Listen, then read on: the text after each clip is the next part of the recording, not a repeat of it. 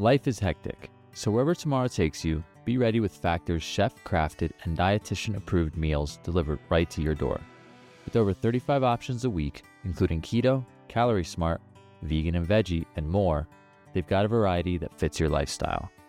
Factor has restaurant quality meals ready to heat and eat in just two minutes. They also have various easy options for the entire day, from breakfast to midday bites, smoothies, and more. Factor is less expensive than takeout, and every meal is a nutritious and delicious experience, and it won't break the bank. You can customize your meals by choosing 6 to 18 per week. Plus, you can pause or reschedule deliveries anytime to fit your schedule. Factor meals are 100% hassle-free, giving you more time for what matters. Head to factormeals.com slash otherside50 and use the code otherside50 to get 50% off. That's code otherside50 at factormeals.com for 50% off your delicious hassle-free meals.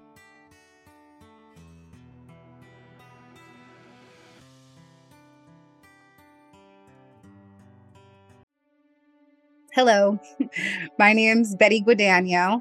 I'm a grateful person in recovery, and I'm a divine spiritual being living a temporary human experience. I had a spontaneous Kundalini awakening in March of 2019, and it transformed my whole life. So I'm going to take you on that journey with me. So I'm going to paint a picture of who I was before my experience and tell you about the transformation that's taken place since. I grew up in a really chaotic, dysfunctional home.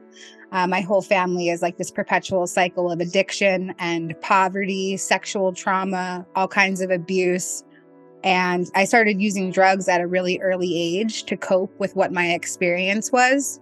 My parents were addicts. They taught me how to use, their parents taught them how to use. And it's been that way for generations and generations. And it's exhausting being the one to break all the generational curses, but that's what I'm doing. so, my parents made a decision in 2007 to stop using drugs. And they did that by committing suicide with one another. I was 23 when that happened, and my sister was 18. And it was such a traumatic, stigma filled loss. And it really bonded me to drugs in this super dark way. And it's the only thing I had that I thought that I could cope with. Like, that was the only way that I could cope. And so I stayed really strung out for the rest of my experience until I had this spiritual awakening. And so yeah, my life was darkness, depravity, and I had this spontaneous awakening. It was onset by an overdose, and I went to heaven. and when I entered the space of heaven, I was a devout militant atheist. I had long philosophical rants about how there was nothing more. I was an orphan to suicide. I was a meth head prostitute strung out on heroin. I was on the verge of homelessness a liar, a manipulator, a thief. I was all the things that you would think wouldn't get you into heaven. And there I was, sitting enveloped in unconditional love in a non physical realm in blinding white light and coming face to face with a creator that I did not believe in. While I was in this experience, I just wrote it off as drug induced psychosis. I just thought, whoa, I'm so high that I think I'm talking to God. This is crazy. And I figured it would be the, the most insane trip of my life, and that was it. But it became real clear to me real fast that that's not what it was. While I was in this space, I was taken through my pre birth planning. I was shown that I, as a soul, had chosen my life before I ever had come to earth. I chose my parents, I chose the family that I would be born into. I chose all of the adversity. I chose the partners that I would have my sexual, physical, and emotional traumas with. I chose the partners that I would be the abuser in their lives. And I saw this moment as I, as a soul, made all of these decisions. And the way that it looked to me was like a video game. And so when I was picking all of these life experiences, I saw myself in a grocery store and I had this empty cart, and there was a man he was wearing a plaid blazer and a fedora, and he said, "Okay, pick your life." And you know, I I thought, well, if I'm going to Earth, I'm going to Earth, and I started grabbing all of these. It looked like cereal boxes, and you know, like they all said stuff on them. And so I, you know, I picked to be an addict. I picked all of all of this major adversity and hardship. And then there was things in the cart that I hadn't experienced yet. I had picked recovery and overcoming and triumph and all of these dreams and goals and but I, none of that had happened in my life yet and so I begged to stay in that space. And they told me that I was a spiritual soldier and I, I had volunteered to come to Earth to uplift the consciousness of the planet and that I had to go back for my mission. And that the first half of my life was just boot camp. And so I was like, uh, I'm okay. I'm not going to finish the mission. Like, I'm just going to stay here. And they told me, no, you have to go back. And I said, no, I'm not interested in doing that. And I sort of transformed into a small child. I was like stomping my fists and my feet on the ground. And I was like, I will not go back. You guys don't tell us what Earth is actually like.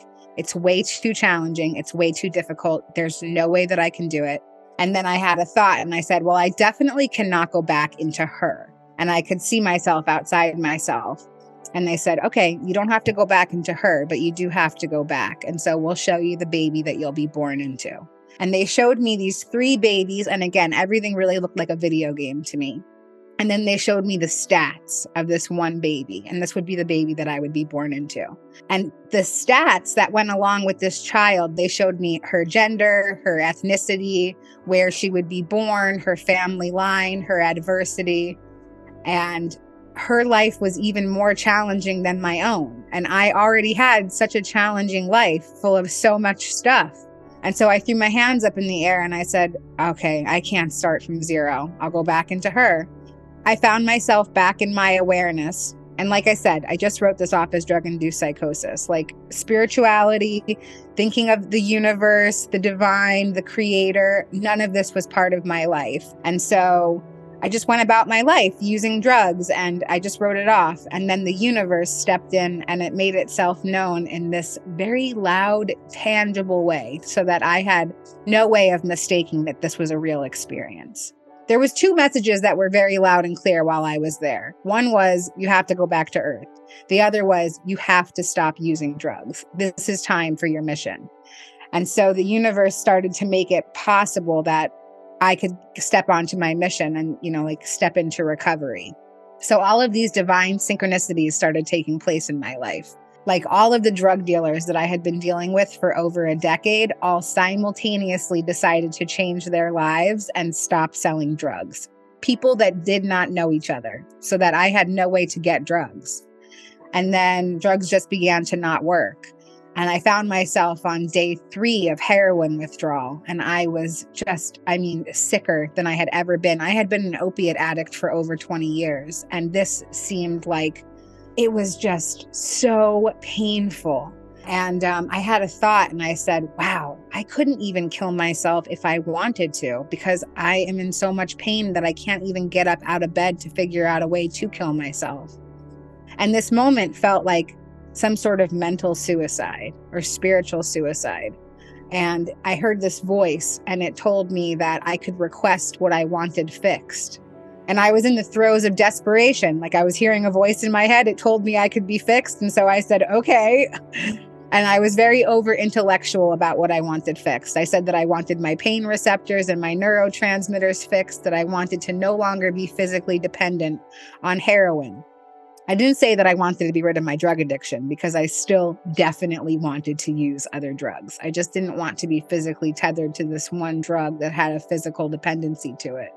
And so they told me to lay back and count back from 10. And I felt it felt like a thumb making X's across my forehead.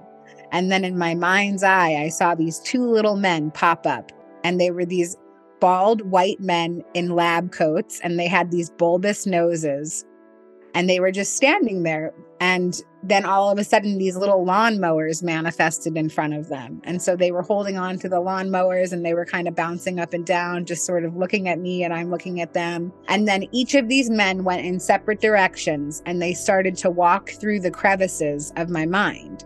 And as they walked through, I felt these intense hot tingles.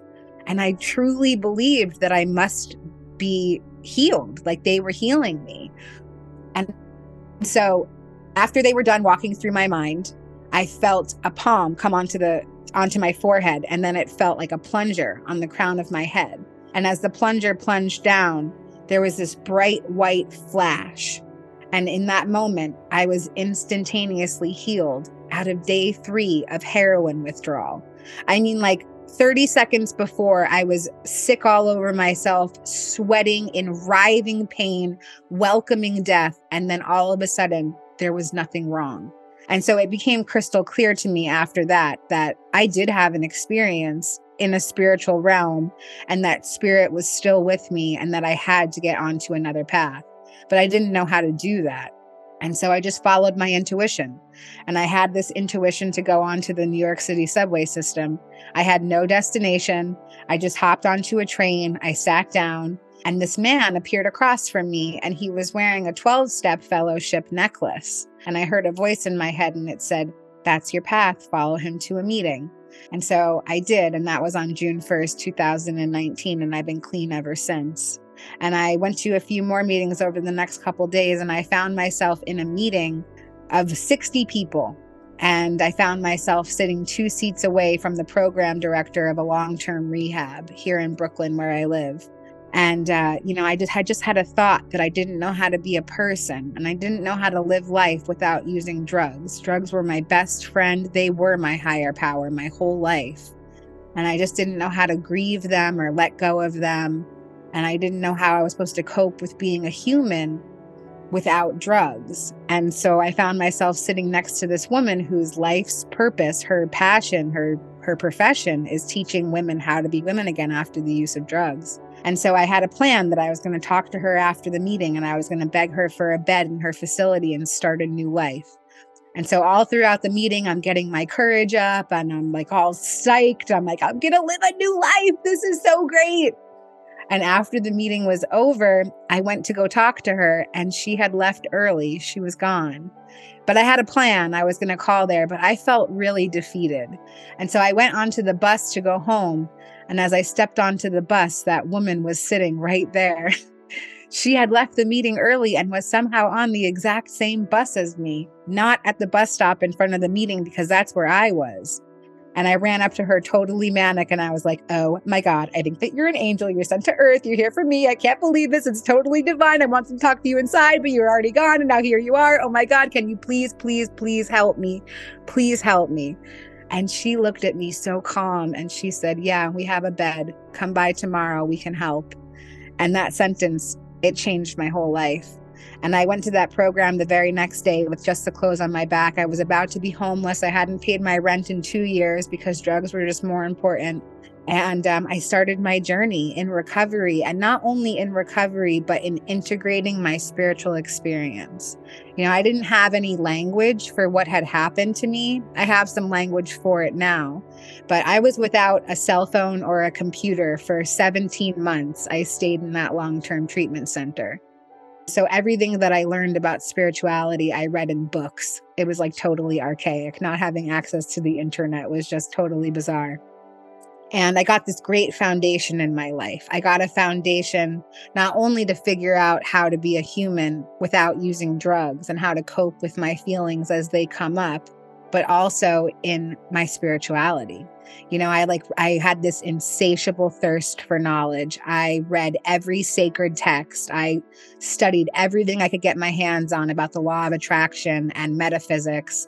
And it was the first time in my life that I was finally using my mind. I was exercising my brain and it was so liberating. It felt so empowering to actually be able to have conscious thoughts and to know that I truly am the creator of my universe. You know, being downloaded with my pre birth planning, it was like this instant shift of consciousness. I was no longer a victim to my circumstance. I was actually a divine co creator of my experience. Things had no longer happened to me, they had happened for me because on some soul level, I had chosen it for the evolvement of myself. And so, some of the teachings that I really enjoy and I still use in my life today I study A Course in Miracles. It's a metaphysical text, it's a channeled message from Jesus. It's a different way of life, it's a reprogramming. I also study the literature in my 12 step fellowship, which I'm a member of. I study the Baha'i faith. And I belong to a group for near death experiencers and spiritual experiencers on the IANDS platform. And so I get a lot of information that way as well. And my life is immersed in community today. I have a job in the recovery field. I assist people on their recovery journeys, which is such a wild sentence to say. You know, I never helped anybody do anything. In fact, I got a lot of people strung out on drugs and I caused a lot of harm in my life. And um, today I have this amazing opportunity to make a universal amends and I assist people on their healing journeys today. And it's more than I ever could have thought for myself. And my life, since my experience, it was as if every cell in my body absolutely demanded to transform 180 degrees. My diet changed. I'm a gluten free vegan. I only drink water. I don't do drugs. I don't drink alcohol. I don't smoke cigarettes. I'm immersed in community. My life before my experience was isolation, degradation, and depravity. And today, that's not what my life is like. And it's all thanks to my spiritual experiences and having this awareness that there is something more. So, when I entered the space of heaven, like I said, there was a lot of contrast. You know, I was a sex worker, I was a drug addict, I was an atheist, and it didn't matter. And I could continue to live my life as if it didn't matter, but the universe wanted me to do something different. I choose to live righteously today. You know, like I choose to do things that are not only for my highest good, but for the collective's highest good. My download was very loud and clear when I came back that I'm a spiritual soldier sent to uplift the consciousness of the planet from a third dimensional level of thinking to a fifth dimensional level of thinking. And I do that just by being myself, just by being a shining light. I love sharing my story, but that's not always my purpose. Sometimes it's just to hold space and listen to somebody who needs, you know, somebody to listen to them. Yeah. I'm, you know, like, what else do I want to say? If transformation is possible for me, it's literally possible for anyone. I truly believe that we're in the midst of a great awakening. I do not think that I would have been woken up if it wasn't something that was happening on a global scale. This was not part of my picture. This isn't something that I ever thought for myself. And like I said, I'm immersed in a lot of community. Community has been such a big part of my process. And to know that there's like-minded individuals just like me and to figure out how to cope and just be a human uh, with the information that I have and to live on the spiritual path and how to find that temperance between being a human on earth but deeply knowing within my soul that I'm a divine spirit just here for a little while. And I think I'm going to leave it there. Thank you for giving me some space. Thank you for letting me share.